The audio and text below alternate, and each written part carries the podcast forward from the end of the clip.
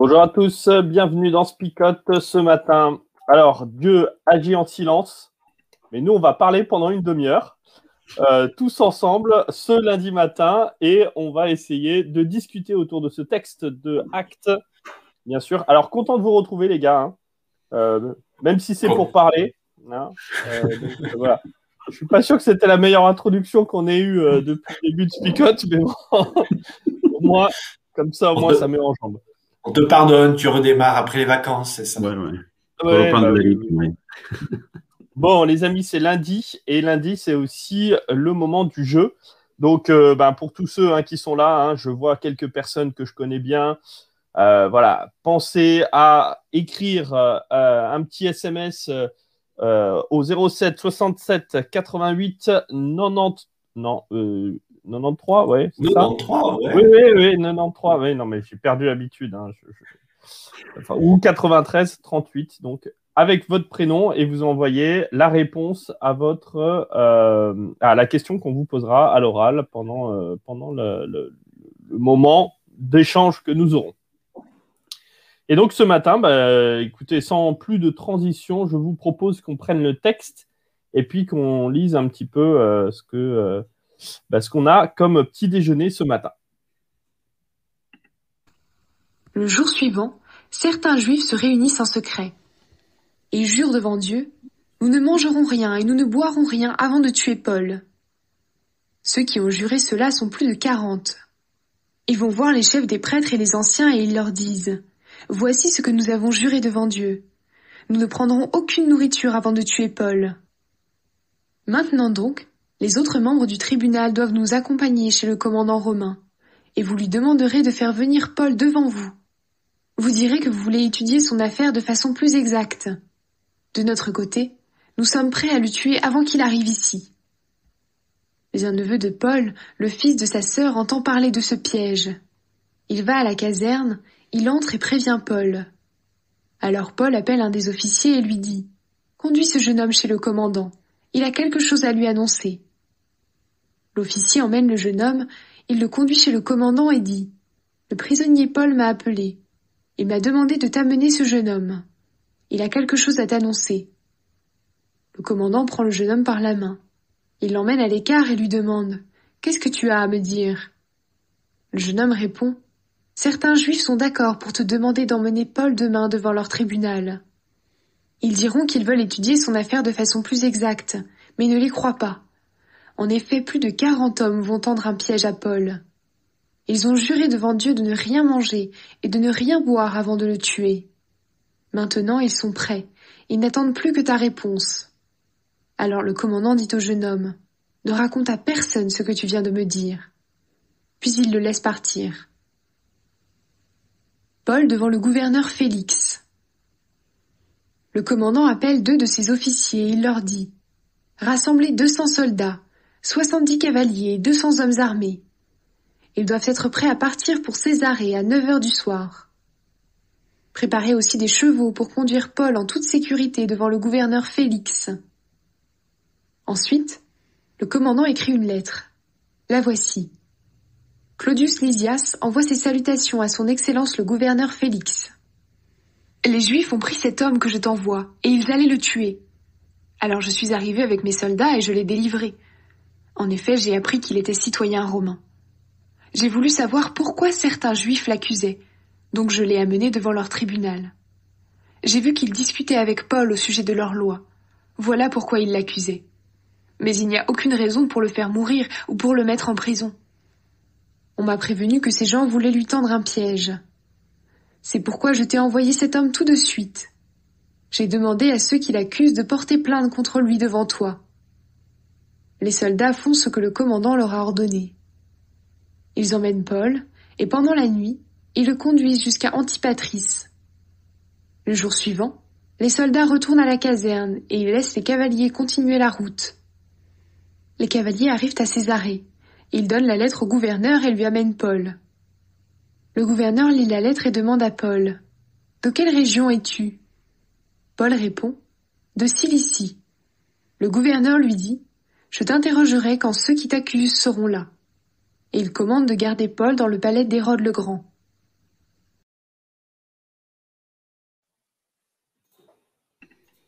Alors voilà le texte de ce matin. Alors ça va peut-être être un peu plus dur que d'habitude euh, parce que là c'est vraiment très historique, très détaillé, très clair, etc. Peut-être la première chose que euh, qu'on peut dire, j'ai euh, bien aimé ce, petit moment avec avec ces. Alors j'imagine que c'est des jeunes, je ne sais pas pourquoi, hein, depuis le début. Hein. Ils sont 40 et ils se montent le bourrichon ensemble pour bah, pour mettre Paul à mort. et puis, bah, ça crée quand même quelques remous, hein, quand même, toute cette histoire.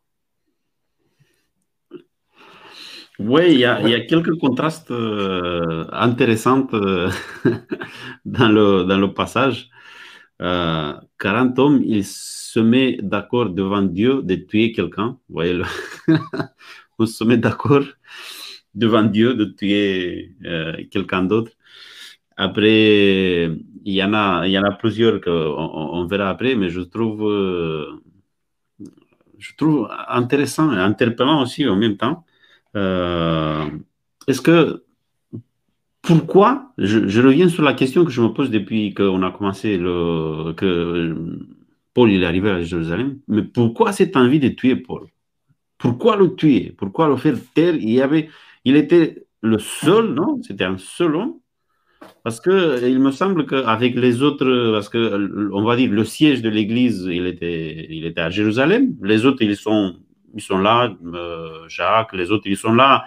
Euh, ils n'essayent pas de tuer tout le monde, mais pourquoi Paul? Qu'est-ce qui se passe avec Paul? Bon, C'est surtout le côté, euh, en plus, déchaîné contre Paul. Quoi. Là, c'est, c'est plus quelqu'un, un acte isolé, mais c'est vraiment euh, crime en bande organisée. Je crois que c'est comme ça qu'on le qualifierait aujourd'hui. Ouais, carrément. Et euh, complot, tentative d'assassinat. Enfin, il y a quelques chefs d'accusation. D'accusation. Hein. J'ai pas, j'ai pas fait du droit, mais euh, de ce qu'on entend à la télé, ça pourrait ressembler à ça. C'est vrai que c'est ce côté euh, vraiment très organisé. C'est vraiment le complot religieux. Euh, en plus où on, on, mélange justement ce religieux, ce politique, on demande l'autorisation des grands prêtres, allez convoquez-les euh, au temple, parce que c'est ça dont il est question. C'est et puis nous euh, sur le chemin du temple, vous inquiétez pas, on va s'en occuper. Enfin là, c'est euh, franchement, il y a de quoi faire un film, non? Ouais. il, y a, une bonne intrigue, ça c'est clair. Non mais euh, alors peut-être pour répondre à la question de, de, Cornel, il y a quand même un traître qui est en face d'eux, hein. un gars qui a retourné sa veste. et qui était violent pour justement éradiquer les chrétiens, euh, puis qui d'un seul coup retourne sa veste en devenant, euh, en devenant chrétien lui-même. D'ailleurs, il le rappelle bien, hein, et il le rappelle bien devant le Sanhédrin. Donc, bah, ça énerve forcément, parce que euh, quand on a un traître devant nous qui, en plus, se vante de pouvoir être un traître et d'avoir fait le bon choix, bon, ça peut énerver un petit peu, quoi.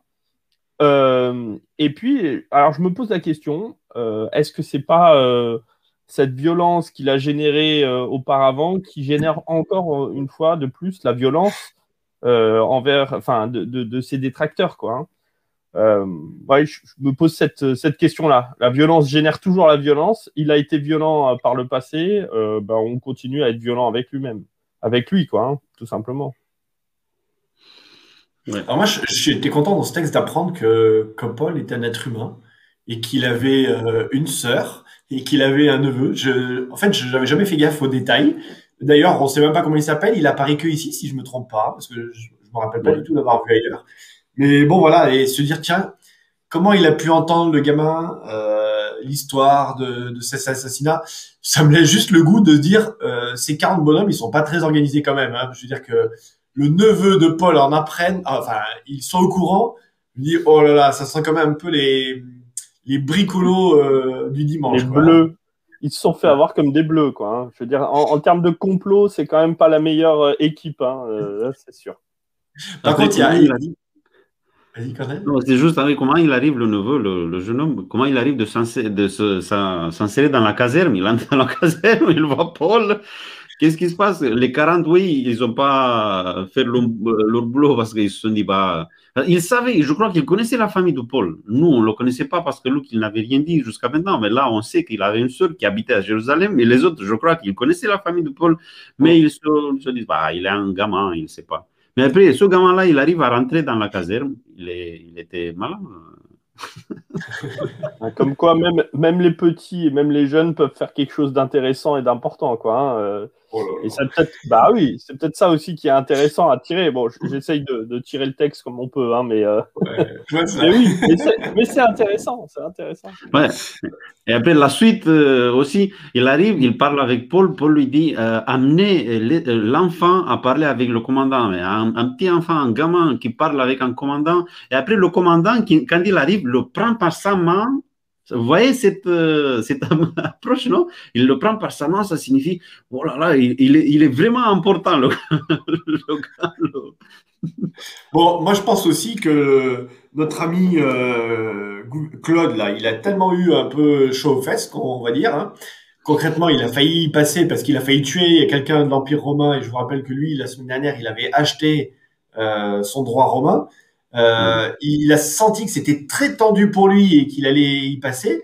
Bon, bah maintenant, je suis prêt à écouter n'importe quoi et je vais, je vais faire attention. Il marche sur des œufs quand même. Et d'ailleurs, c'est ça qui est assez rigolo, c'est que quand il raconte, quand il écrit la lettre à, à, à notre ami le chat, Félix. ah bon. Tu disais, tu disais qu'il marchait sur des œufs, il marche sur les œufs avec une armée quand même. Hein. Oui, mais juste avant, il, fait, il, y, a, il y a ce côté-là. Alors oui, il y a, le côté armé. Je, pardon, j'allais trop vite, mais juste par rapport à ça, c'est marrant comme il a retourné l'histoire, quoi. Euh, j'ai appris qu'il y avait un, un, citoyen romain qui allait se faire euh, lyncher, alors je suis tout de suite intervenu. Euh, l'histoire, c'était pas ça. C'est, il a intervenu parce que c'était le bazar, et il s'est rendu compte sur le coup, avant de, de se mettre à le battre, qu'il était romain. voilà, c'est assez rigolo comment il s'arrange un petit peu avec l'histoire. Bon, euh, sur un malentendu, je rectifie, je suis le sauveur de, ce Paul et je mets tout en place pour le sauver. Quoi. Et d'ailleurs, je, mobilise une forte armée. Oui, c'est impressionnant le dispositif non, qu'il met en place. 200 soldats, autres 200 personnes aussi armées et 70 chevaliers. Oh c'est assez impressionnant. Je m'imagine Paul entouré pour tous ces gens-là et il se dirige la nuit parce que même avec une armée comme ça, on ne peut pas voyager de jour. Il utilise la nuit pour euh, se déplacer. Paul, entouré pour ces personnes-là, euh, c'est d'un côté, c'est une belle image parce que vous voyez, tout ce, toute cette pour protéger quelqu'un qui prêche l'évangile. Je trouve intéressant ça. Hein. Oui, et puis moi, ça, à chaque fois, je suis encore bluffé de me dire que le Seigneur utilise euh, l'occupant, le méchant, enfin celui que qu'on peut qualifier de tous les malheurs qui tombent sur la tête de, de tous ces gens-là, de euh, bah, c'est lui qui ils utilisent ces gens-là pour protéger Paul quoi. Et euh, enfin voilà, moi je, je, je, radote avec ça depuis plusieurs jours, mais enfin, voilà ça me ça me touche quoi. Je me dis tiens dans notre enfin, dans notre église, dans notre foi chrétienne, est-ce que parfois le Seigneur utiliserait pas justement des gens qui euh, bah, qui ne sont pas des siens entre guillemets euh, pour faire passer un message à ceux qui sont de l'intérieur, quoi. Hmm. Ah, si je suis clair. Si, si, si, carrément, carrément. Et justement, c'est un des points les plus intéressants, c'est euh, les moyens que Dieu utilise sont pas toujours ceux qu'on a imaginés et pas toujours ceux qu'on on, pourrait accepter. Hein. Et c'est là peut-être la, la, la, difficulté pour nous en tant que croyants parce qu'on est bien focalisé sur certaines choses et puis ben, on, on passe à côté de certaines euh, manière que Dieu peut utiliser pour euh, tout simplement euh, agir, tout simplement. Hein. Il agit peut-être en silence parce que, enfin, il agit peut-être pas en silence, mais nous, on y croit comme si c'était un silence parce qu'on n'arrive pas à le voir, quoi. Hein. parce que là, une armée, c'est pas silencieux. Hein. J'ai quand même une petite, un, petit, une petite pensée quand même affectueuse, compatissante, empathique envers ces 40 personnes qui apparemment vont devoir euh, crever de faim parce qu'ils n'ont pas pu s'attaquer à une armée de, de 475 personnes euh, qui avançaient pour protéger un homme quand même. Donc voilà, peut-être qu'il faut réfléchir avant de faire des vœux, euh, peut-être qu'il faut réfléchir avant d'agir, peut-être qu'il faut à un moment donné avoir un peu plus de jugeote que ces 40 personnes. Hein. bah, c'est ça, le cœur de ce texte, il est vraiment là. Ça, c'est super intéressant. C'est ces, ces 40 personnes qui mettre, mettre Dieu dans leur combine, en fait. Et, et moi, ça me fait vraiment penser, euh, vous savez, à ce commandement, tu, euh, tu ne prononceras pas le nom de Dieu en vain, en fait. il y a un lien dans ce commandement. Alors souvent, euh, enfin des fois de manière très lapidaire, on interprète en disant il faut pas jurer, il faut pas dire nom de, enfin voilà, hein, je vais pas le faire, ça, je crée certains. Mais en fait, le commandement, c'est plus euh, tu n'utiliseras pas le nom de Dieu pour, faire passer tes idées et euh, t'octroyer un droit qui serait le droit divin, alors qu'en fait euh, c'est toi qui es en train d'agir quoi. Et utiliser le nom de Dieu en vain, c'est vraiment ce qui se passe ici. C'est on va faire un serment on va euh, se mettre à jeûner, on va se mettre sous une autorité religieuse. Limite, ce qu'on fait, c'est Dieu qui nous le demande, qui nous l'impose. Et, euh, et ça, c'est prononcer le nom de Dieu en vain, en fait. Et euh, clairement, enfin, ils, ils, ils, offensent Dieu, ils, ils bafouent son commandement, et ils se mettent dans une situation qui est, qui est quand même compliquée, quoi. C'est-à-dire qu'ils font un serment devant Dieu de tuer quelqu'un. Tu, tu dis, mais c'est un peu, voilà, comment tu peux faire une alliance avec Dieu pour tuer quelqu'un? On n'est plus dans l'Ancien Testament, quoi. Enfin, si eux, ils sont à l'âge de Pierre encore. Mais ils à l'âge de Paul. oui, bah oui, là, pour le coup, euh. Mais ils étaient euh, dans la même situation que Paul avant sa conversion, parce qu'il faisait la même chose. Il tuait des gens au nom de, au nom de Dieu. C'était parce que quand Jésus il a rencontré sur le chemin de Damas, euh, Jésus il lui a dit c'est à moi qui te fais ça. C'est à moi que tu, me, que tu, tu, persécutes. Sauf que, vous voyez, Paul, il y, a, il, a, il y a, eu cette rencontre avec euh, Jésus, mais les autres, euh, ils n'ont pas eu. Ils ont resté dans, leur, euh, dans leurs idées. ils croyaient que, je crois qu'ils étaient sincères dans leur, on va dire, dans leur démarche, dans le sens qu'ils ils étaient en train de défendre Dieu même, oui, parce que c'est pour ça qu'ils font un, un, un, vœu devant Dieu. Euh, Ouais, voilà. Mais tu, vois, moi, c'est ça qui me fait rire, quoi. Parce que euh, pourquoi est-ce que Dieu aurait besoin de, pauvres petites fourmis pour pouvoir se défendre, quoi? Ah euh, Lui, en plus, il est, capable de mobiliser les armées ennemies. Donc, euh, j'ai envie de dire, dans cette histoire, on est un peu, on bébête d'essayer de, protéger Dieu dans cette histoire. Quoi. Ouais, mais est-ce que c'est pas quelque chose qui est fait aujourd'hui encore dans plein de religions? Je pense pas qu'à nous là. Combien de gens pour protéger euh, tel prophète, tel euh, euh, messie, telle autre personne se sentent la mission divine de protéger et de défendre Dieu, de défendre la cause de Dieu quelque part. Et tuer pour Dieu. Et, et tuer pour Dieu. Enfin là, concrètement, dans ce texte, on est vraiment dans le premier, la première cellule terroriste qui s'est mise en place, quoi.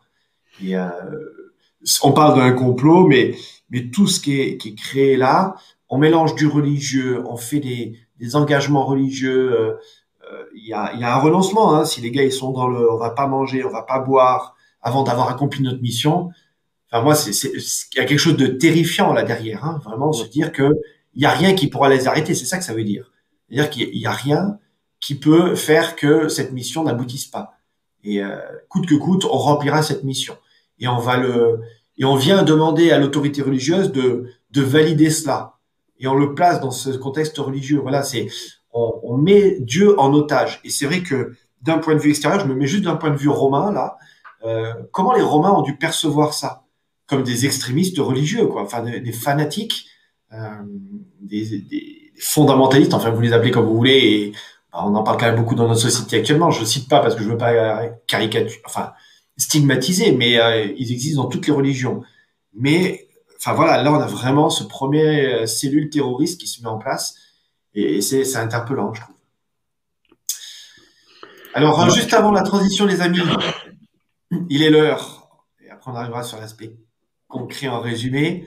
Renotez bien ce numéro 07 67 88 9 93, comme ça je ne me trompe pas, sur le 93 ou 93. 38, vous écrivez la bonne réponse et votre prénom. Et la question est Attention, il va falloir être rapide. Comment s'appelle le gouverneur le chat? Un petit indice. Donc, comment s'appelle le gouverneur dans notre texte de ce jour? Un autre indice, il est heureux aussi. Il est heureux. Ah oui. il est joyeux, oui. Ouais, ça marche aussi. Voilà. Donc là, on a été gentil avec vous. Hein. Franchement, on vous donne tous les indices qu'il faut pour gagner. Donc, euh, voilà, n'hésitez pas.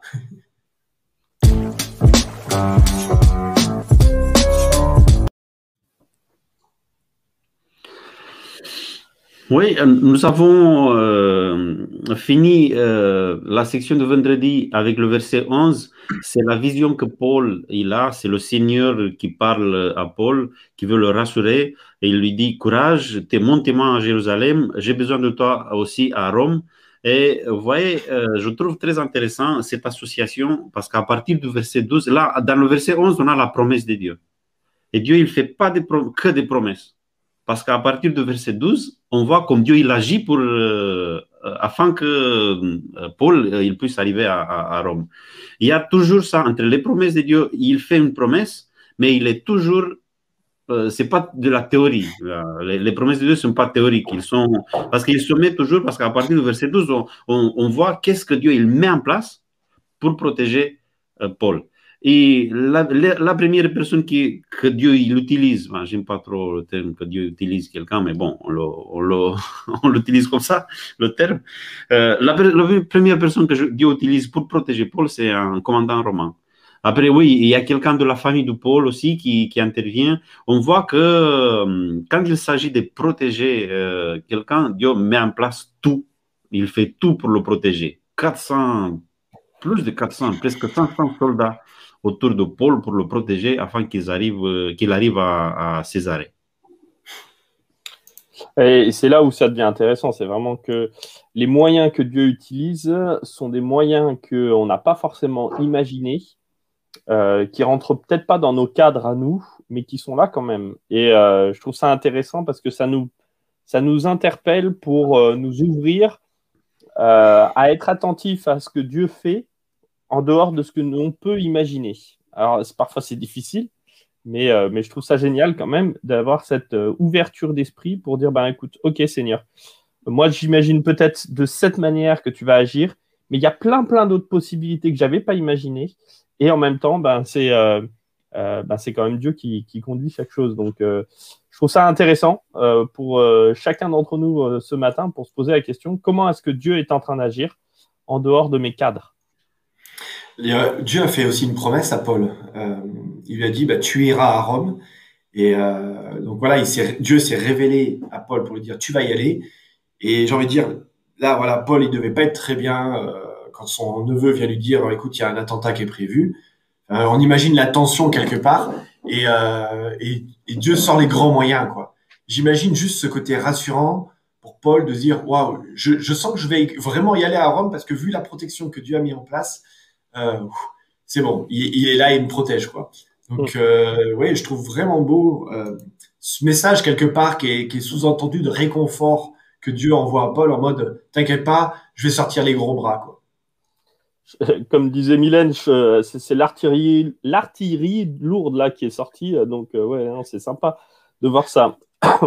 Peut-être un autre aspect avant qu'on passe à la dernière section on l'a déjà dit, mais c'est quand même super important euh, et c'est un résumé à mon avis.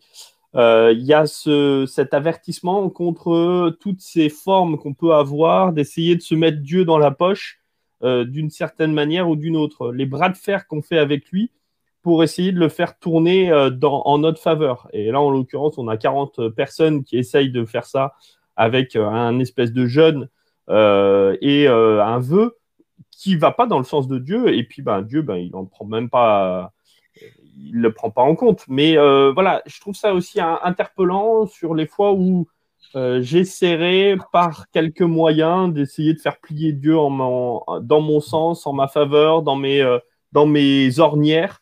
mais Dieu, ben, il, ne rentre pas là-dedans, et surtout, ben, je me mets, je me mets un peu en difficulté aussi, un petit peu, parce qu'eux, ils n'ont pas mangé pendant quelques jours. Quoi.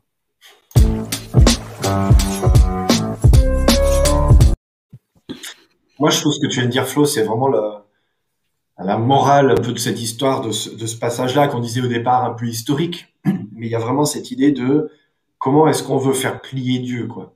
Et euh, ou comment on s'octroie euh, la, parole divine, comment on s'autoproclame étant dans la vérité. Et euh, c'est curieux parce que le principe que Gamaliel avait évoqué euh, au début du livre des Actes en disant bah écoutez laissez faire et puis euh, si c'est de Dieu euh, ça se produira. Et là tu sens que les gars ils ont pas la patience quoi. Et je me dis tiens dans notre vie je vais mettre des guillemets de ce que je vais dire parce que je sais que c'est polémique, mais, mais voilà. Est-ce que des fois, dans notre manière de prier, je suis dans la recherche de la volonté divine ou est-ce que je suis dans une imposition à Dieu Je veux le faire plier selon ma volonté, quoi. Euh, voilà, la prière du Christ, c'est euh, Seigneur que ta volonté soit faite. Est-ce que notre manière de prier, elle est toujours aussi saine que la prière du Christ en disant Seigneur, bah écoute, fais ce que tu as, enfin voilà, révèle-moi, fais ce que tu as à faire quelque part, ou montre-moi ce que tu veux faire, et non pas euh, Seigneur, fais. Et je suis assez interpellé des formulations de nos prières. Je sais que les gens disent non, non, mais c'est pas comme ça. Et des fois, la formule, le mot qu'on dit, c'est Seigneur, je te demande de faire ceci, je te demande de faire cela. Je dis mais attends, mais t'es qui toi pour ordonner à Dieu quoi? Là, avec leur jeûne, avec leur euh, et tout le reste qui va avec, hein, la prière, le fait de pas boire, le fait d'aller au temple voilà, dans quelle mesure t'es pas en train de dire à Dieu, euh, Seigneur, euh, il faut le tuer, Paul. Hein? Après, moi, je me demande quand euh, c'était la dernière fois qu'ils ont étudié, parce que ils ont étudié la, Bible, l'Ancien Testament, parce que Dieu, il savait déjà prononcer par rapport aux jeunes.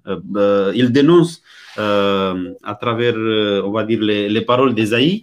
Je vais reprendre la Bible pour être, pour, reproduire les, les les paroles de Dieu, parce que c'est Dieu qui parle là, c'est à travers Esaïe, quand il, euh, quand, il dit, voici, vous jeûnez pour vous disputer, euh, pour euh, vous quereiller, pour frapper méchamment du poing. vous voyez, toute la Bible, tu, lis ça et tu dis, comment je suis en train de faire la même chose. Et après, Dieu, il dit, voici le jeûne auquel je prends plaisir, détacher les chaînes de la méchanceté, dénouer le lien de la servitude, renvoyer libre les opprimés, euh, qui l'ont rompu toute espèce de joug. Et là, ils donner la référence, Cornel, s'il te plaît? C'est euh, Ésaïe 58, euh, j'ai lu le 4 et le 6. Vous voyez, si on a ça déjà, mais euh, bon, on se demande, on se pose la question par rapport à ceux qui ont fait les 40, mais comme tu disais, euh, Philippe, je suis d'accord avec toi, on, retrouve peut-être la même chose aujourd'hui, des gens qui connaissent très bien la Bible, le message, qu'ils essaient de justifier même ceux qui font la, leur méchanceté avec, euh, avec la parole de Dieu. C'est dommage de faire ça aujourd'hui. Ouais, alors peut-être qu'on ne se retrouve pas tous dans cette optique-là aussi, hein, mais euh, enfin voilà, je, pensais en rigolant, euh, des fois je me mettrais bien à jeûner pour essayer d'avoir une, belle bagnole ou euh, un, beau, beau truc, tu vois. Peut-être pas méchant, mais des fois on est aussi dans cette optique-là, sans être méchant, sans être des grands vilains et des grands terroristes, mais juste dans l'idée, ben, Seigneur, j'aimerais bien que tu fasses les choses et que tu les fasses dans mon sens, quoi. et que ça, ça aille bien dans, dans le sens que j'aimerais. Et parfois, forcé de constater que Dieu utilise d'autres moyens. Hein. C'est peut-être tout ce qu'on a dit aujourd'hui, mais, c'est vraiment un encouragement qu'on veut laisser euh, pour euh, chacun d'entre nous aujourd'hui. Dire, ben, Dieu utilise des moyens qu'on n'a pas imaginés. Euh, et que peut-être il faut aussi avoir cette confiance de lui dire ben écoute je comprends pas tout j'ai pas tous les tenants les aboutissants voilà j'ai besoin de certaines choses pour m'en sortir dans ma vie ben, je te fais confiance tu vas utiliser des moyens que moi, je n'ai pas vus. Euh, et même si parfois j'ai l'impression que tu agis ou que tu agis pas et que tu es en silence, ben, peut-être que tu agis justement d'autres moyens, en utilisant d'autres moyens. Et ça, je pense que c'est vraiment important d'avoir cette confiance, confiance dans, dans, tout ça. Et ce que je vous propose, euh, ben, c'est de prier, mais c'est pas moi qui dois faire la prière normalement, et on s'est pas mis d'accord sur la prière. Et ça va être une prière spontanée, c'est ça qui va être génial. D'accord, je vous invite à prier. Merci Seigneur, euh, merci encore euh, une fois pour le message d'aujourd'hui. C'est vrai que on voit, on a vu d'un côté le fait qu'il y a des hommes, il y a des, personnes qui essayent de d'imposer leur, plan, leur volonté, euh, qui n'essayent pas peut-être de, de, voir quelle est ta volonté, quel est ton plan pour chacun d'entre nous. Mais aussi, nous avons vu que euh, tu es en train de faire tout le possible pour protéger à tous ceux qui sont qui font, qui font ta, volonté. Euh, nous sommes inspirés de voir que tu as protégé Paul jusqu'au bout nous sommes inspirés parce que peut-être que nous nous trouvons aujourd'hui, il y a des personnes qui se retrouvent dans des situations difficiles, qui n'arrivent pas à voir la sortie de cette situation. On a vu que tu peux utiliser tous les moyens disponibles pour nous, pour nous aider, pour nous, pour nous aider à avancer et aide-nous à avancer dans nos, dans, dans nos vies, à nous préparer pour se rencontrer avec toi. C'est au nom de Jésus que nous t'avons prié. Amen. Amen.